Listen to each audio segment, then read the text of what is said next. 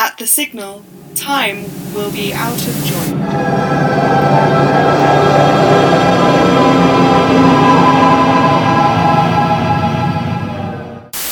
Hello, and welcome to Weird Signal, a podcast dedicated to all things eerie, weird, and hauntological. I'm Sean, and today I'm joined by Mike Harrison, better known to the world of letters as M. John Harrison. How are you doing on this warm and glowing Tuesday evening? Well, I'm warm and glowing. What more can I say? positively radiant positively radiant. I can feel i can feel the glow coming from my computer monitor indeed. Uh, as m. John harrison you're the author of such works as the Viriconium sequence the kefahuchi tract trilogy dozens upon dozens of short stories and several standalone novels most famously including climbers and your most recent work includes the goldsmiths prize winning novel the sunken land begins to rise again and an anti-memoir titled wish i was here. So uh, we have some questions uh, prepared beforehand, obviously, and I imagine our conversation will take us on a few pleasant detours. But to we'll begin, we'll begin with uh, where we are right now. You've named your latest book "Wish I Was Here," an anti-memoir, and uh, really want to ask, you know, what's in the name? What, where is here? Why do you wish you were there? And when does a memoir become an anti-memoir? Well, here is here in the world uh, I think, and the, and the title can just as easily be read as "Wish I Was Present," uh, because the book is partly about being dissociated, and in fact utilizing that rather consciously as a, as a writing strategy. Um, but at the same time, really rather wishing that I could be fully present in the world instead. Uh, mm thus wish I was here. Um, of course, there are deliberate ambiguities in a title like that. Uh, and there are places in the book, dream estates, uh, where I'd, I'd like to be, obviously. Any, any, any piece of rock in the Peak District. um, I want to come back to, some, to a few things you said there, but before I do, I want to ask again, uh, when is a memoir an anti-memoir? Why anti-memoir? This is a deliberate sort of reference to to the anti-novel, the French the French anti-novel of the 1950s and 60s, uh, which was designed to ask to to to question everything that a novel did, that a classical novel did, um, and to ask whether it was necessary to do it or or even any fun to do it, as it were? And could there be other ways that a novel uh, might be written? Uh, so it's a, a, reference to that, and, and, and it invites the reader to think in terms like those and to sort of what what you would there there are obviously five or six major fundamental assumptions that you could question in a novel why do we do it like this? Uh, seems to me there are two basic ones for a memoir. One is, why do we do it like this? The second is, what is memory anyway? uh, and if you've got a really bad memory, which I've been blessed with since I was about two years old, um, then that's not an easy question to get an answer to. You know, um, mm. My solution to having a really bad memory from from from the point at which I decided to be a writer was to take copious notes. You know, I was so jealous of people like Virginia Woolf, who had almost eidetic memories, um, and and therefore never needed to take notes of conversations because they could just, you know, bring them up on the screen, as it were. Um, but I decided to write notes, and by the time I was 60 or 70 years old, I had 220,000 words that I could um, that I could interrogate. Uh, but I had to ask myself, and the book asks, is that memory? And of course, it isn't. The moment you mm. the moment you look at those notes, you're looking at fictions. There isn't any doubt about it. It's it's almost as if um, through the act of writing, you were trying to establish yourself in presence. It sounds like, as well as in memory. Yes, I think I think both are true. Um, I think uh, a conscious attempt to look at the world is an a con- is a conscious also a conscious attempt to have a self that is looking at the world. Mm-hmm. Um, to it's a, an act of construction as much as a an attempt at observation. Um, and as a child, I was extremely, extremely dozy, extremely uh, daydreamy. And what I liked most of all was landscape. Even at, an early, of, you know, a really early age, I would simply stare at a landscape or an object for quite a long time. Um, and that became my I guess that became my generator of the self, you know, at an early age. Hmm. That, that takes me to something I, um, I wanted to ask based based on the uh, the first comment you made there in response to this question, which was you said that uh, this book is dealing with um, being uh, disassociated and absent rather than fully present. But what would, for you, uh, what would it mean to be fully present? I don't know. In fact, I decided to ask the book that. I think it says somewhere, the book actually says, you know, I don't know who, I didn't know what I was, so I decided to ask the book. Um, mm. And I think that's a generalized comment too. I think every book I've ever written was an attempt to, to ask that question What am I?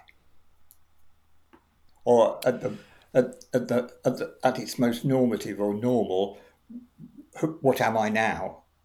Who am I now? This cut down, uh, mm. an extension of, of, of the question: What do I think? What do I think at the moment? You know, if I construct myself by thinking about things, what am I thinking about now? What shall I write about? Would you, do you have a do you have an answer of some kind for that for, for that, to that question right now though? Who are you right now? I've never never had an answer to that question other than I'm the book we're talking about at the moment. Um, and and and actually, anything I say here about that book will be less than that book. Yeah, you know, um, this idea of trying to sum up a book in a line uh, is like, why would I do? Why would I write a book if I could do that? if, I, if, I, if I could if I could sum up what it was about now in in you know two or three lines, why would I have written it in the first place? Um,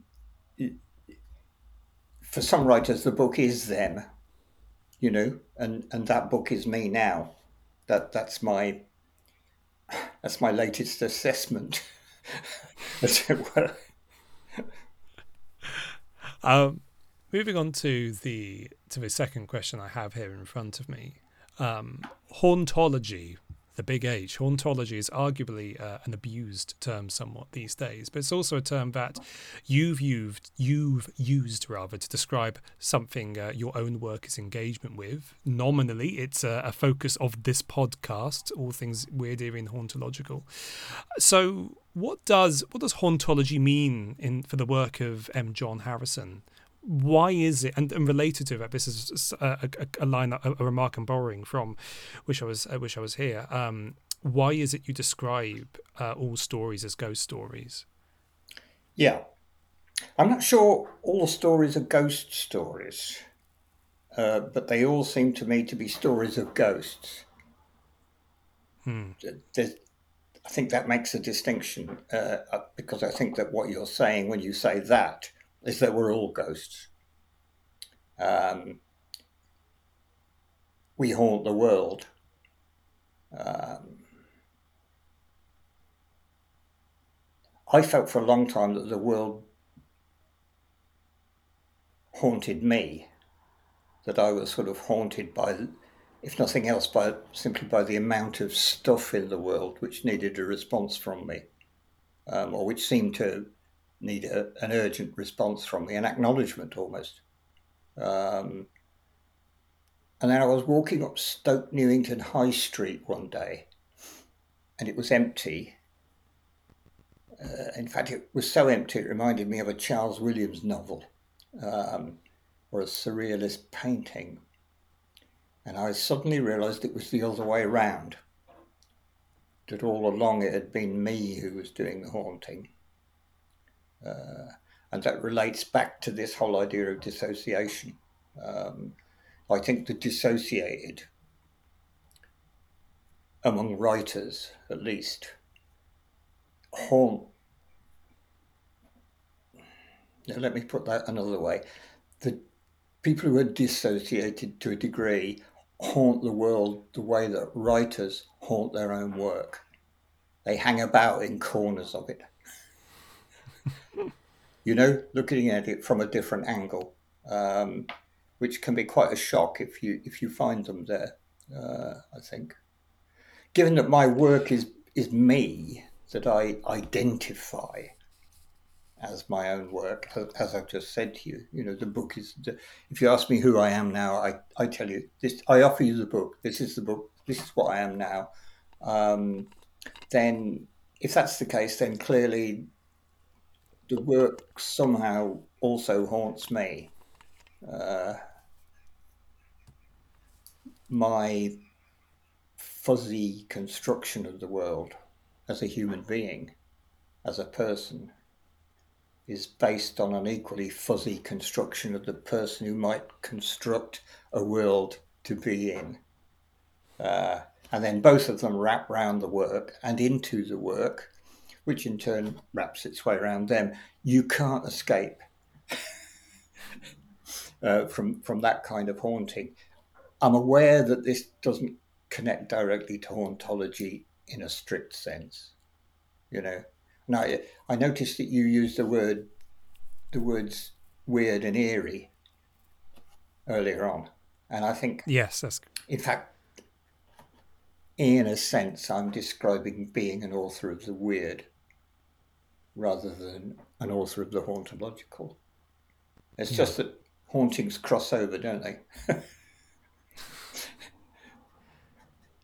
it's because the um where that phrase comes from in the in the opening spiel of the podcast, which has opened every episode of this podcast, weird, eerie, and hauntological. Where the weird and eerie comes from, it comes from, of course, the the name of uh, the title of Mark Fisher's yeah. last book, uh, "The Weird and the Eerie," and um, and it's been a very long time since since uh, I've read that book. But yes, the one thing that um, when it comes, one of the themes that is that is present present throughout that book is indeed presence itself. Uh, weirdness being, if I remember correctly, weirdness referring to these moments of an overabundance of sheer presence, yeah. of a kind of grotesque of you know, the grotesquerie of um, the overabundance of being, while eeriness refers to failures of presence, um, and the hauntological arguably therefore has more to do with has more to do with um but the eerie with the sense of the failure of presence but at the same time the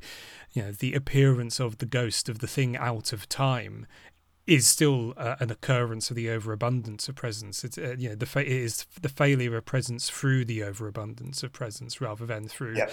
a um, a shifting about of absences. Uh, and on the the note of disassociation, actually, um, just to um, refer refer to my own experiences actually, because I've, I've, I've attempted a few times to write short pieces of fiction, which I've never been very satisfied with. But but my, my primary creative outlet is photography, which I find a, a greatly satisfying uh, hobby to engage with and creative action to engage with as well. And I had a moment a few uh, some weeks ago when I was on um, Brighton seafront, a, which is where I live, um, with he- headphones on, camera out just just trying just trying to take pictures of um, families milling around the cafe, and I had a moment of wishing just very deeply that I was totally invisible and totally intangible to the world around me. Uh, indeed, of becoming a ghost, yeah. really, yeah. of of having yeah. that, of having that, of of being there simply to to haunt and to observe, and to in a sense, into a sense, with the photographic ap- action, with the action of writing, um, capturing some some trace of trace of my own haunting, maybe yeah. How do you how do you feel about photography? Actually, just a, just on a passing remark. Uh, I feel, without knowing anything about photography as um, as a discipline or a genre or a form or a mode or a method, uh, I, I regret that I am not able to be a camera. The the moment I read that the Isherwood line, the famous Isherwood line, um, I thought, oh wow, yes, you know what a what a pity we can't do that, Christopher. um, you know what a pity that everything we do is to is to construct and to editorialize, not to actually just photograph. Um, I like the idea of um, a photograph being an indexical sign of its subject. The idea that the light rays in an old fashioned photograph, you know, actually bounced off the, the subject um, and onto the uh, emulsion. Uh, mm. I like the idea that there you've actually saved something of of some originating incident, some actual thing that happened in the world, as it were. Um, and I started one of the one of the reasons I started to take notes was, or rather, to keep them and to uh, cherish them and to be, begin to bolt them together into things that were bigger than the notes themselves was I had a friend called Judith Clute who was a painter, uh, and she would she lived in Camden and she would go around at the weekend photographing typical denizens and and inhabitants of Camden um, to use as the basis of, of, of paintings. And I suddenly thought, what if I did that? How cool! You know, let's go out and photograph people. And so I, I it's difficult to photograph people in a busy street, but but much easier in a cafe if you're a writer. You know, you set up shop with a with a couple of um, academic looking books and a notepad, and uh, look as if you're doing some work, and actually you're writing down everything you hear, every single. Uh, every single conversation that you can pick up or tune into. Um, I like photography. I like the idea. I'm aware that it's not possible for me to do from my discipline, but you know, I'd like to be able to.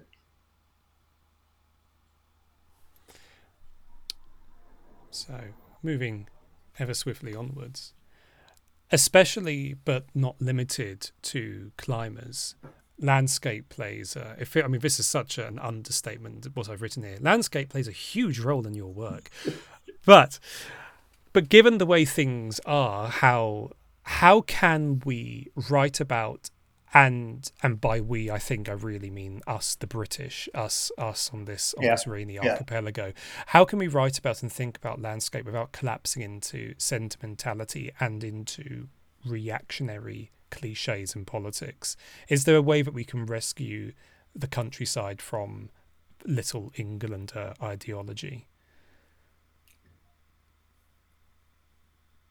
I don't know whether there is, but but my attempt, uh, as, again, particularly with reference to climbers, but also the, the new book, um, which tries to confront some of what you've just said, um, my rule is to, to write down what you see, what you see, what you hear. Um, as you, not as an expert on acorns um, or the strata of the Jurassic coast, not as an expert of anything, but what you see as a person. Um, that enables you to be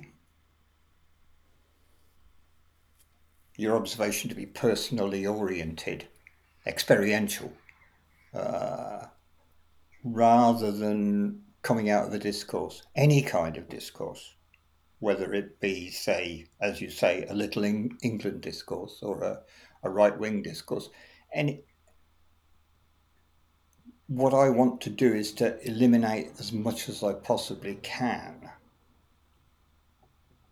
any kind of standardized discourse that I might have picked up. This comes partly from a hatred of being educated when I was like eight. You know, I didn't want to be told how to see things. You know, I wanted to see what I could see in front of me. Um, seeing was already massively important to me, not just as landscape, but as like a puddle with some shrimps in it. Was like it was a massive need that I had to to, to crouch in front of that for two hours with wet knees, just watching what happened. Um, but but I think that the problem with all kinds of writing that are that are based on that impulse is that across a person's life they quickly become part of a whatever standardized discourse that person has learned um, and I, you know, I would, I would risk my, and I do every day, risk what what what I, what I write, being seen as completely subjective, solely to get that experiment experiential feeling across in the work. Climbers is not written by a climber.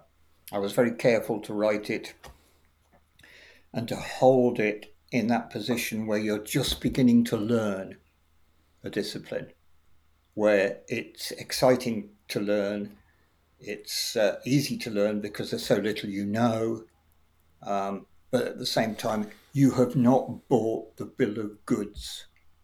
You've not bought the standardized view of what climbing is. You are still open uh, to what it is for you. Um, and and and your your job then, as far as I'm concerned, is to maintain that personal understanding, because that's what led you to be a climber in the first place, or a writer, or somebody who races bicycles or whatever. Um, what what the impulse that led you there in the first place is purely subjective, and it's worth hanging on to. I think that's what you've got as a writer I think as any kind of artist, in the end, that's what you've got to offer. Is a is a kind of experiential view of things. Hmm. I'm curious if you and uh, this this was something that occurred to me quite a while ago. Actually, it's something I'd love to ask you if you've read ever read Gerald Murnane, the Australian writer. I haven't. No, I've heard of him. Obviously, you know, um, if you're on Twitter, you can't not. And I you can't have. I have a couple of friends who are really big fans of his, but I have not yet got round to him. I will in the end. Yeah, I, I will. Uh, I will resist. Uh, I will resist making the hard sell, as I have done to other people, of, of the importance of reading Gerald Murnane.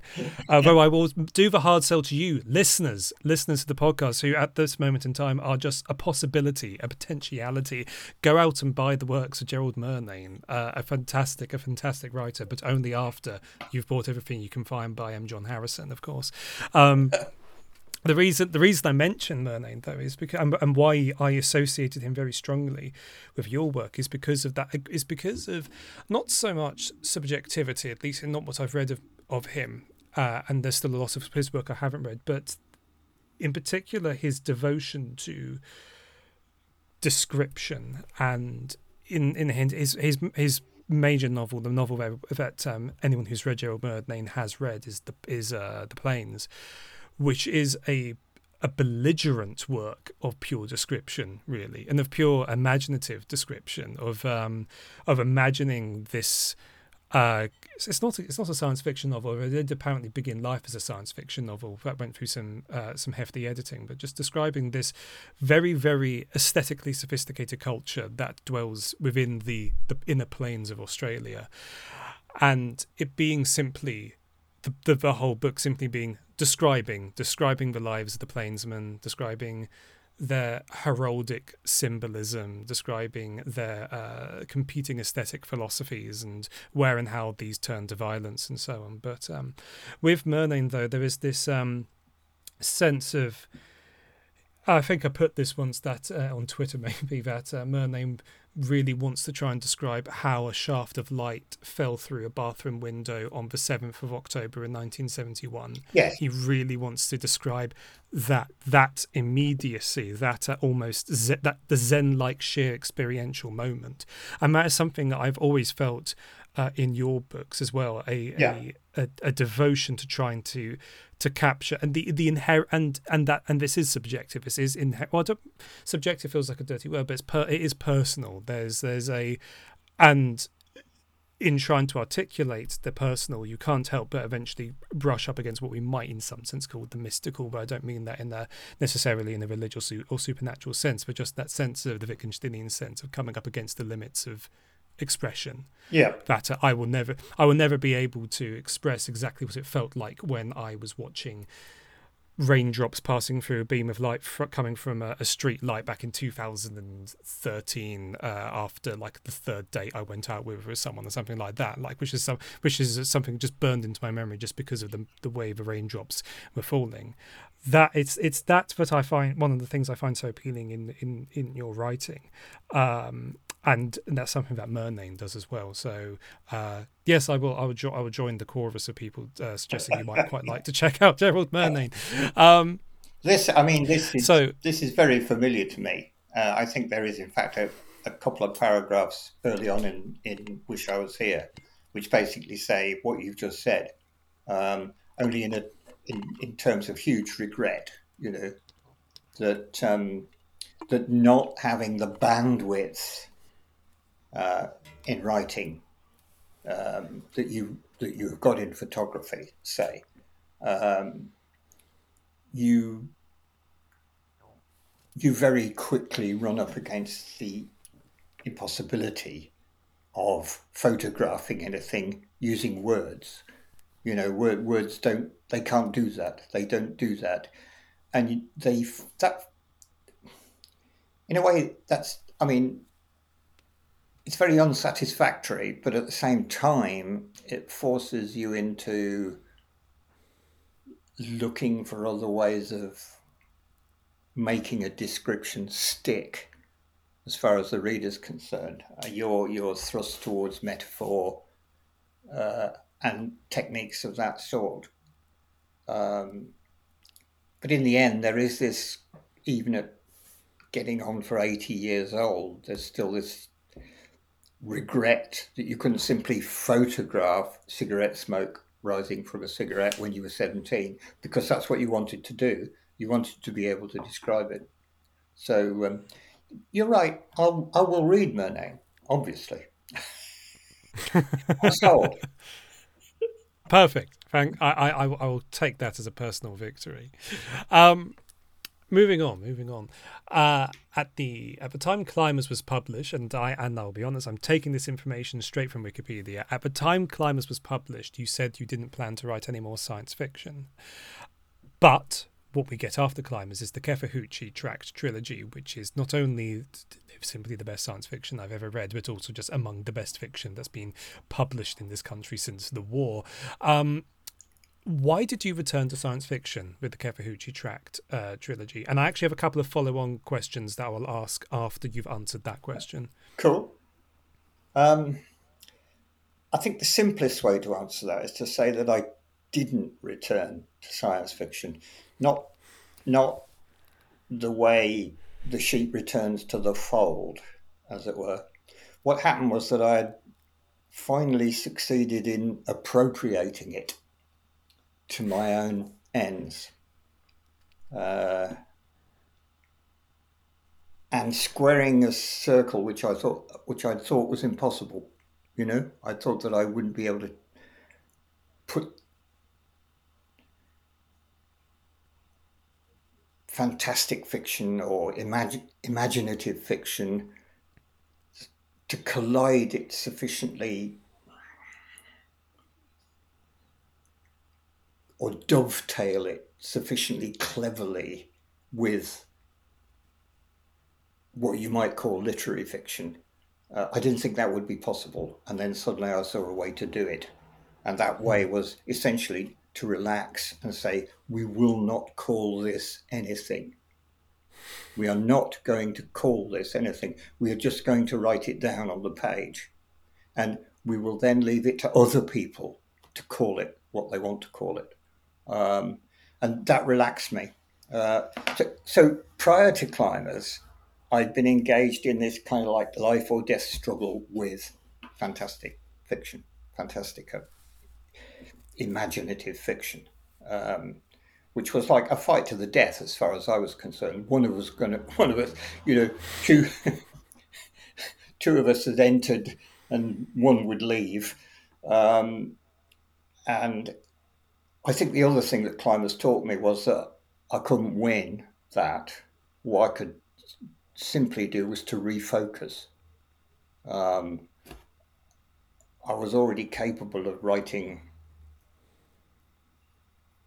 completely mainstream work, all observationally based, as, as we've discussed. I already knew how to do it. Um, all I needed to do was to commit to a very considerable degree to a piece of work.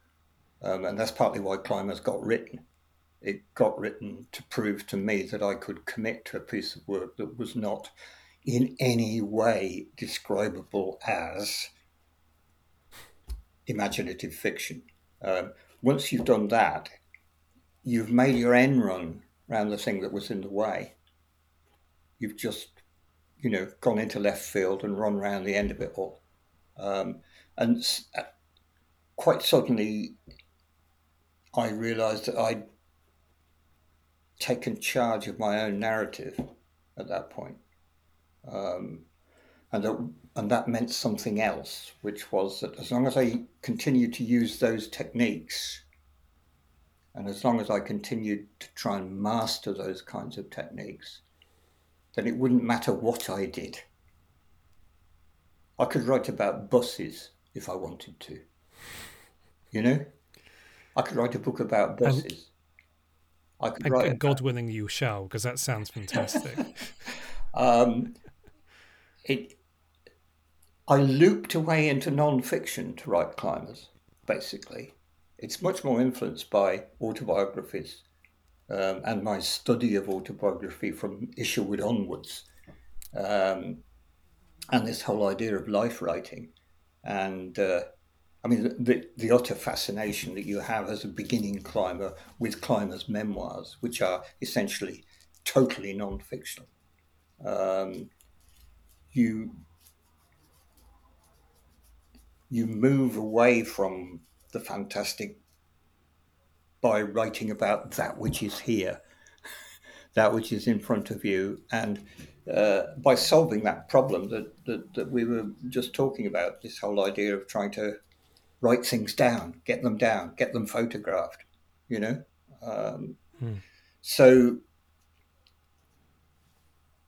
having taken charge of my own narrative or my own self description as a writer, rather than allow the genre to make that description of me, um, meant that I didn't have to tell the science fiction story.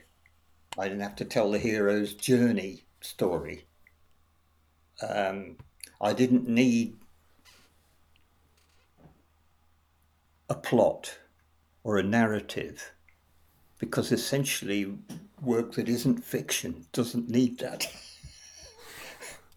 if you're essentially writing non-fiction, which you have described, which you've disguised as as, as fiction, um, you d- you don't need all of that fictional baggage. So at that point, the problem of who I was or what my identity was became other people's problem, not mine. Um, and and that's the way I like to put it now, is that you know anyone who has a problem with me being possibly a science fiction writer or possibly a not a science fiction writer. That's their problem. It's not mine. Uh, I will mm. continue to do what I do. Um, if I want to write something that's like the Kefahuchi trilogy, I'll do it. Um, but it'll be no more sci-fi than it is litfic. Um, it'll be a, th- a novel by M. John Harrison. These the two subsequent questions I have here, which may be feel slightly redundant following that answer, uh, but I will ask all the same actually. Um, and they do relate specifically to this thing called the genre science fiction.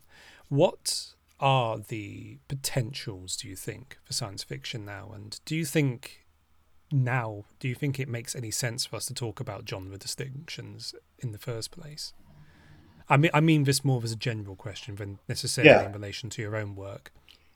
It makes no sense to me, and as a um, as a critic, with my critic's hat on rather than my kind of novelist's hat on, it makes no sense to me generally, because my theory of fiction is simply that you know writers do what they want, and readers read what they want, and that's that and that basically slapping a label on it is nothing to do with us. It's really a publishing thing. Um, but I can't speak on behalf of the genre, um, especially if if it if it's a, seen as a division of local government that employs me. A, a writer is not employed on behalf of a genre. A writer is a writer is a writer. Um, so I, I, can't speak, I can only speak on behalf of what I do. Um, this is an argument that I learned from Christopher Priest. Um, Chris said to me a long time ago, look, Mike, you know, we write our own books. I, I've, uh, I have a friend called Jim Perrin, who was a very good climber um, way back when, um, who was probably for six months, one summer, uh, the best climber in the world. And he used to take me out, and I'm a crap climber. And I would be sobbing at the bottom of something that I'd failed to climb. And Jim would come up and he would say, Mike, this climb doesn't belong to anybody else. I knew the guy who put this climb up, Mike, and he sat at the bottom sobbing on several occasions when he was failing to get up it. It's not his climb anymore, it's yours and I think that's uh, uh, I think whenever I write a book now, if I feel like sobbing, I tell myself that basically, this is your book. It's not anybody else's book. I'm not responsible to anybody else. There's no. Uh, I'm not going to be tested on my work at the end of the year. Uh, it's not like that, you know it's a more grown up thing where you do a thing and you do it, and that's that. It's your choice. So, no, um, I don't think, I don't think, I don't think it's possible for me to say anything about what the potential for the sci fi genre is.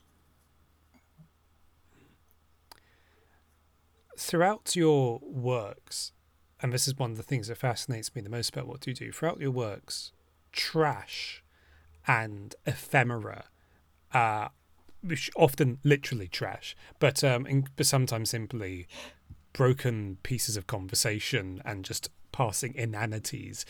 They are often often feature prominently. I've written as yet another understatement in my notes. For example, like the zone in Saudades is, is full of just trash. Uh, Anna finds trash from the future and the past in her garden shed. So really, just just what? Why trash? Why trash? Uh, it's not always the same. Uh, it doesn't always occupy the same place. It, it's not always doing the same thing. I mean, I'm attracted to trash because I kind of like it. But also, it seems to me to be a great way of, of, of symbolizing the way we put lives together. You know, we collect, mm. we collect things. Um, we when you're young, you, you buy things almost the way you might try and take a photograph to remember a moment, you know. this stuff automatically becomes, and I think, in fact, wrongly, we soon begin to think of it, it automatically becomes, and we soon begin to think of it as kitsch or trash or uh, whatever. But actually, there was a moment when it was not just wildly alive for you, but it was also it also became a component, and it will remain a component of the life that you are. Um, so that when you look at it 30 years later, because it falls out of the drawer, and you you look at it and and nostalgia washes over you. That is why nostalgia, in its as it were true form, It's not kitsch at all. It's a real thing. It's a real thing that happens to you. Um, so, to, to the degree that I think a lot of novels, a lot of novelizing comes from an impulse we can't avoid, which is which is that wash of contact with a with an earlier self. Um, so they're there because of that, but also like the snippets of conversation that you mentioned, for instance, um, which I've described picking up in cafes or on the tops of buses or or wherever when they appear in the fiction, they're always there for an actual purpose, uh, either to add depth to the scene or to add a certain kind of depth that I've selected that I want to add to the scene or to the story overall. Um, they also act as uh, kind of sly cueing or framing devices so that the the the the apparently pointless appearance of a piece of dialogue in a scene cannot but act, act as a act as a cue or a frame to the reader. Um, everything that appears in a scene, the reader tries to make something of it. Yeah and mm. you can you can manipulate that as the writer and and and so that those kinds of bits bits and pieces of apparently irrelevant dialogue are not irrelevant at all. They're there to um, to act as to frames or guides, guide, guide like those um,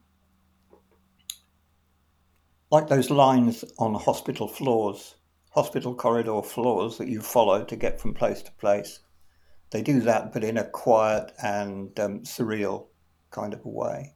Um, trash, as it appears, say in the Kefahuchi tract, is a symbol for the outright symbol for the meaningless products of capital. You know, the the, the, the entire universe is full of trash, and trash is spouting out of the of the Kefahuchi tract as well everything is is is that trilogy is a satire of consumerdom at, at that level. Oh yes, um, and and because of that, I think that's a very simple, you know, that's a very easily uh, understood uh, symbol. Uh, but it it it's also direct subject matter, especially again in the Kefahuchi tract novels, um, as well as any technical function they might have or any political symbolism they might hold. I like the idea of rains of objects. I like the idea of random rains of objects, and and I decided to make them a feature of the world, it, the way you would in any other act of world building. You know, they that's mm. they say to the reader, "This is the way this world is." You know, it's prone to sudden rains of objects. and frankly, you'd better get used to that because there's going to be more, there's going to be more of it. Um, these objects and their sudden presence or absence is, is a feature of this world just as rocks or cars or jobs are features in the world of climbers. You know, they're just things that are there, and and as a reader, you're going to negotiate the landscape. You're going to have to learn that these are the kinds of things that happen in it. Um, basically, hmm. in Wish I Was Here, objects are almost always discussed as repositories of identity and meaning. And in fact, the text explains that, I think, on a couple of occasions. When you put your objects in storage, it says your, your furniture or your pictures or your bits and pieces, 300 books you, you, don't know whether you want or not. You're putting yourself in storage. Yes. You're, um, you're also putting yourself away in that Japanese sense of tidying yourself up, tidying your environment up. Um, and I, I just think that that's a great metaphor or a great symbol for how you make and manage some sort of identity to get yourself through the world uh, via objects. Um,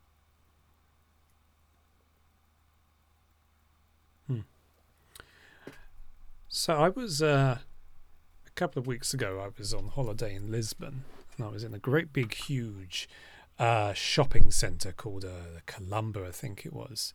And I was looking in the bookshops to see if I could find a Portuguese translation of Nova Swing by. John Harrison. the reason for this, of course, being uh, I, I, real, I just re- realizing now how, how cruel this is to anybody listening who hasn't read this book, but uh, well, you ought to read it. So there you go, listener. Um, because of course the city, the city that that Nova Swing is set in, is called well, I as I read it as as I pronounced it when I read it, uh, saudade, though my Brazilian friend told me it's saudade, uh, is how it should be pronounced. And that's a word which the conventional translation for it would simply be nostalgia. Uh, although my friend insisted that wouldn't really quite capture yeah. what saudade means. So my question to you is, uh, has Nova Swing been translated into Portuguese? And into what would the word saudade be translated uh, if it were? Do you know, it hasn't. Um, oh, damn. but, uh, but we must bring that about as soon as possible, um, I would think. Uh, I have no idea. I, I loved it because because of this um,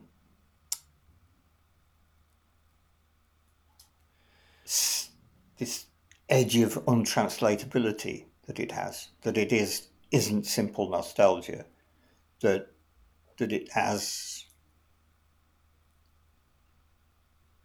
among its other possibilities a, a kind of nostalgia for that which you've never had to be nostalgic about.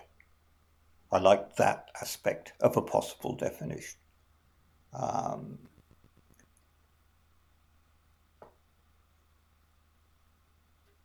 but for me, it was a, a, nice little joke that pointed the reader in, in exactly those directions and exactly to that difficulty of, of translation and definition. Um, so that makes your suggestion even cleverer than it seems. I mean, what would it? What what what happens when you do that? when you translate something away from and then back into a language? Um, yeah. Well, we'll we'll start uh, right after this call. We'll start a Kickstarter. Yeah. Uh, to get the Portuguese the Portuguese translation of uh, Nova Swing and only Nova Swing, not the other two, just just yeah. to really enhance the strangeness of it. yes, so it would be a complete standalone, which yeah, I think it could do. Yeah, you know, it does. Yes, yes, it it does. It um, I mean, all, I mean, uh, light and empty spaces obviously ha- share characters in common, but Nova Swing, which I think was why when I first because it took me a couple of attempts to to read it, and I think that's why I bounced off it first time round actually, because it, it it is a very different it's a very different beast to uh, light in in some ways, but not in others. Um, although that, being said, Empty Spaces shares characters in common with Nova Swing as well. But um, but yes, anyway. Uh, I don't think you can. Did, did I? I don't think you can read Empty Space without having read both of the others, and in that order. You know, no, Nova Swing introduces concepts that that that are going to be utterly central um, uh, in empty space, and also um, empty space then becomes utterly central in um, showing the reader how Nova Swing and light related. You know, mm. so that, to me, at, the moment, I'm very concerned to get those three into one volume. I was going to ask this because I remember yeah. seeing you tweet about it. Yeah. I very much like to get them into one volume under a single title um, so that they are shown to be the three parts of, of, a, of a single, much larger entity. Um, uh, I, I know that individually they're, they're, as it were, difficult books, and that, that putting the three together would probably make one very difficult book. Um, but it, it, has got to be done, I'm afraid. it, it, um, not only because of their density. I've got to say this that you know essentially I don't. They're not that difficult compared to Finnegans Wake. you know. No, um, there are moments in that. There are moments in Light as well where the um, well, I hate to use this word, but where uh, um, slightly more conventional genre events start occurring where and it feels almost like the camera pulls back and you just felt like you're just enjoying yourself just describing for example the um the industrial you know how the um the planet of new venusport is sort of like divide you know sort of the divisions into uh, yeah. into residential and industrial areas and so on and uh, uh the right the encounter with the um and and just and the um oh who are the aliens in it the wasp aliens what are they called uh, the Nastic. The, the Nastic, and so on. we have these moments where you just it feels sort of pleasantly like just indulging in some bit of good old fashioned sci fi writing. And those moments in light acted almost for me reading it as a, as little breathing spaces where I could just collect myself before returning to these, you know, intensely troubling narratives about intensely troubled individuals uh, passing through passing through the universe. Um, sure to say it's a very good book, and uh, uh, everyone should read it. Again, that's a w- weird signal stamp of approval. Uh, um, I'm curious, just before before we move on to our last couple of questions, because I'm I'm mindful of uh, mindful of time. Where, where, did the word, where did the name Kefahuchi come from? Because it's such a wonderful, just euphonically, such a pleasant word. How did uh, that come about? This this is where we learn the truth. The truth is that one of my favourite Mott the Hoople songs is Honolulu Boogie. And when I wrote the notes for Light, it was called the Honolulu Tract. and then I looked at it and I thought, you can't do that, Mike. you really can't do that. So, like, we'll make up a word that sounds the same. And after a few attempts, Kefahuchi was what I got. I wanted to, I wanted, I wanted to keep the ending of the word. I wanted to have that rhythm, um, but that's where it came from. Honolulu Boogie. Um, I mean, because that all those three books are so dependent on on rock and roll music over you know fifty or sixty years of of pure. I don't think you can have the the the deep satire of, of Earth military contracts uh, and that kind of capitalism unless unless it has a rock and roll soundtrack. Uh, we might even see if we can drop that in as the uh, the credits music of this episode. Uh, we'll see if uh, see if we can get away with that. So um, the last the the last three questions uh, I have here, uh, and the, these are the me having a little bit of fun here because these are cru- these are slightly cruel questions. But um, have you ever seen a ghost? I haven't. Uh, I don't really believe in them in that sense. I think they're a massively good all purpose symbology. Ghosts and everything to do with ghosts is a massively it's just a vehicle for every metaphor in the universe, you know? But I can't say I actually believe in them in that sense. Hauntological ghosts, there are millions of them. You can see them every time you go outside your door and sometimes inside, you know. Um, real ghosts, I don't know about. My second to last question, penultimate question, uh, and I will only accept a yes or no answer. Uh, Mike Harrison, is there a God? No, but. What's the but? What's the but? The but is that I won't give up on the metaphysical experience of, of the universe. I won't give up on it. Um, I, I wouldn't want there to be a God in any classic sense. But if but if somebody showed me that the universe was no, I'm not going to put it like that.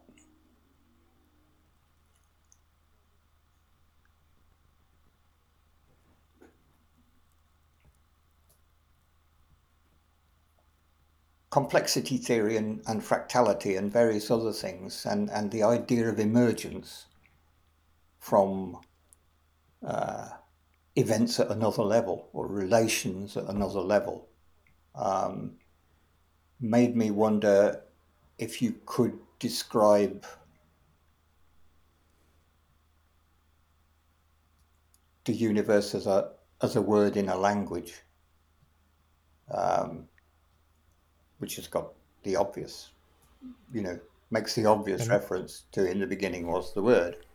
um, I, I don't need any, with emergence theory, with with physics as it is now, as it's constituted now, or as it was constituted up until about 20 years ago, the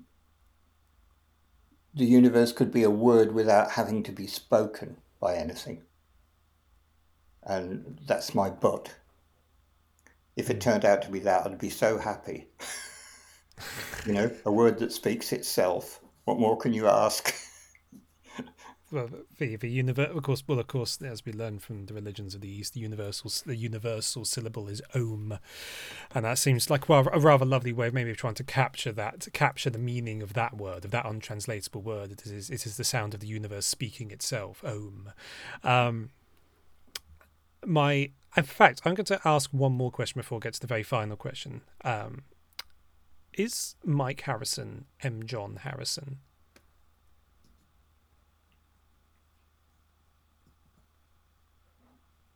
No.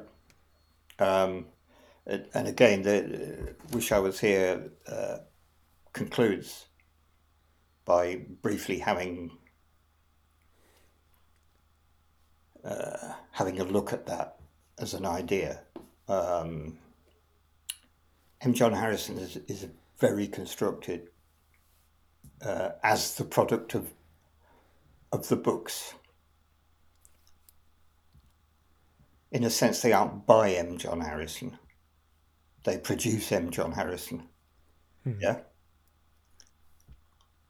Mike Harrison is a lot more difficult to find, and a lot more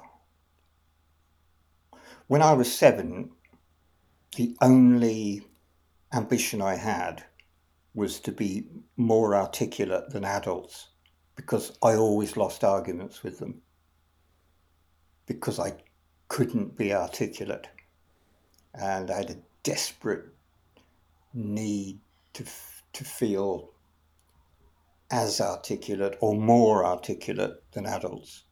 Um, M. John Harrison is the product of that, which is partly why I'd hoped to write a book in which he wasn't present, in which he wasn't, in a sense, produced by the book. I failed at that. Wish I was here is as much M. John Harrison as anything else I've ever written, unfortunately. Um, I can't kind of unglue myself from him.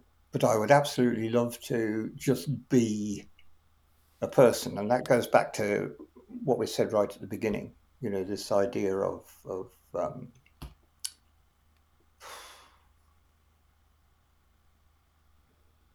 there is a massive difference between being alive and being a producer of discourse, especially if it's about yourself, you know. Um, I would I would like to have been kind of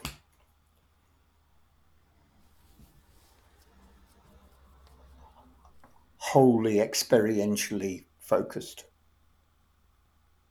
You know, if that was possible, I knew climbers who were that. They didn't really. They were only alive. they weren't anything else. They were just alive. um, I sometimes think of this in terms of kind of terrorist awareness.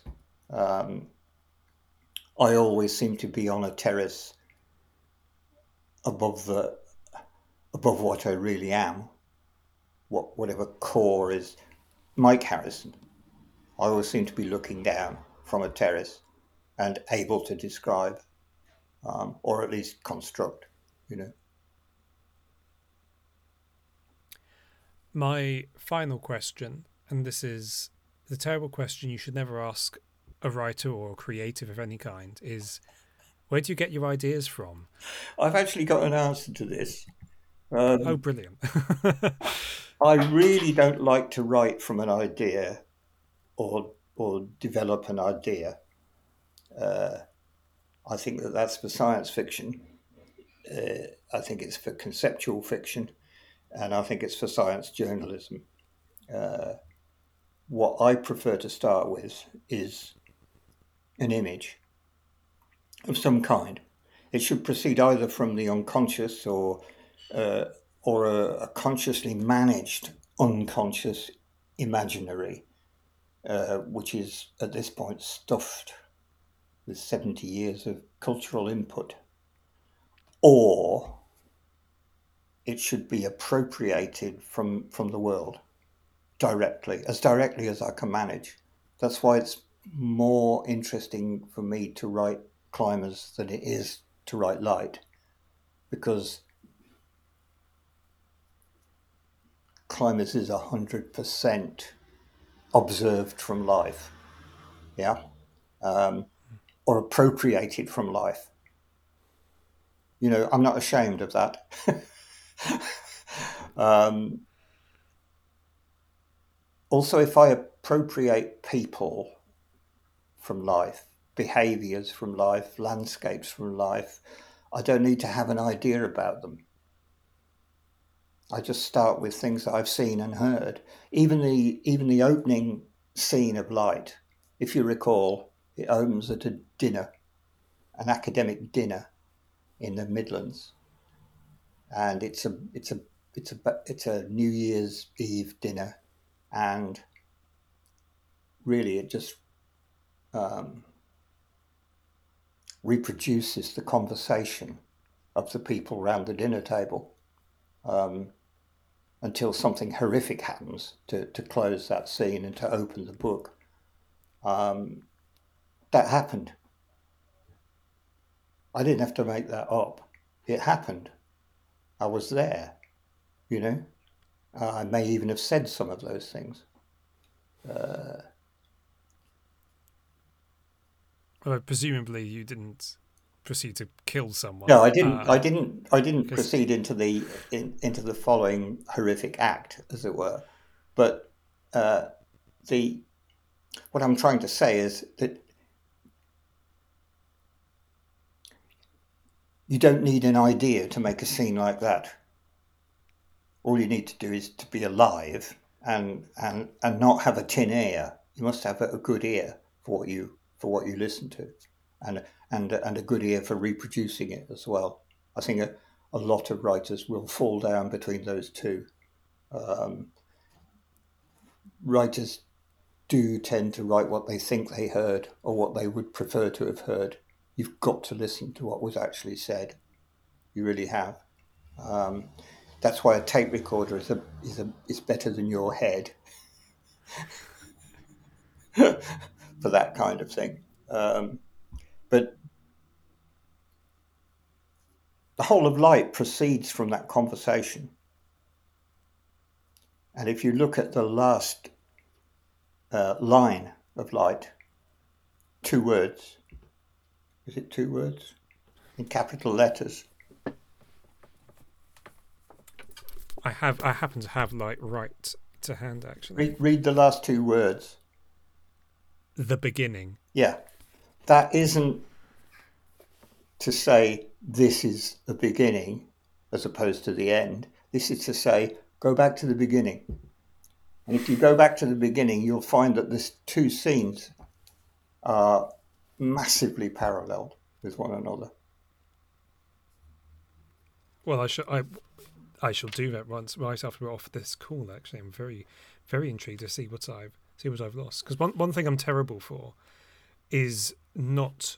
I don't often read but reread books. I have a I have a plunging thirst for novelty, which always leads me to having to find something new, something new to read. So it's not so it's off. So when the stuff stuff like poetry or short fiction is a, is a different matter, but it's very it's not. I don't often go back and reread a novel just because I have to have to feed the the more.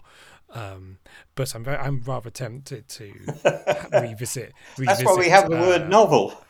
exactly, exactly. There's no need for mere shame. novelty, sir. Mere novelty. Yes, exactly. There's, there's, no there's no need to feel shame. You know, that's what a novel was devised for. Um, I think, but um, I can't stop myself from from making books that would that would improve if you read them twice. the, was it Eco who said that basically novels want to live, that, that writing wants to live, that that that, that, that and and if you want your book to live, you should you should make the reader read it again and again and again and again to try and work it out.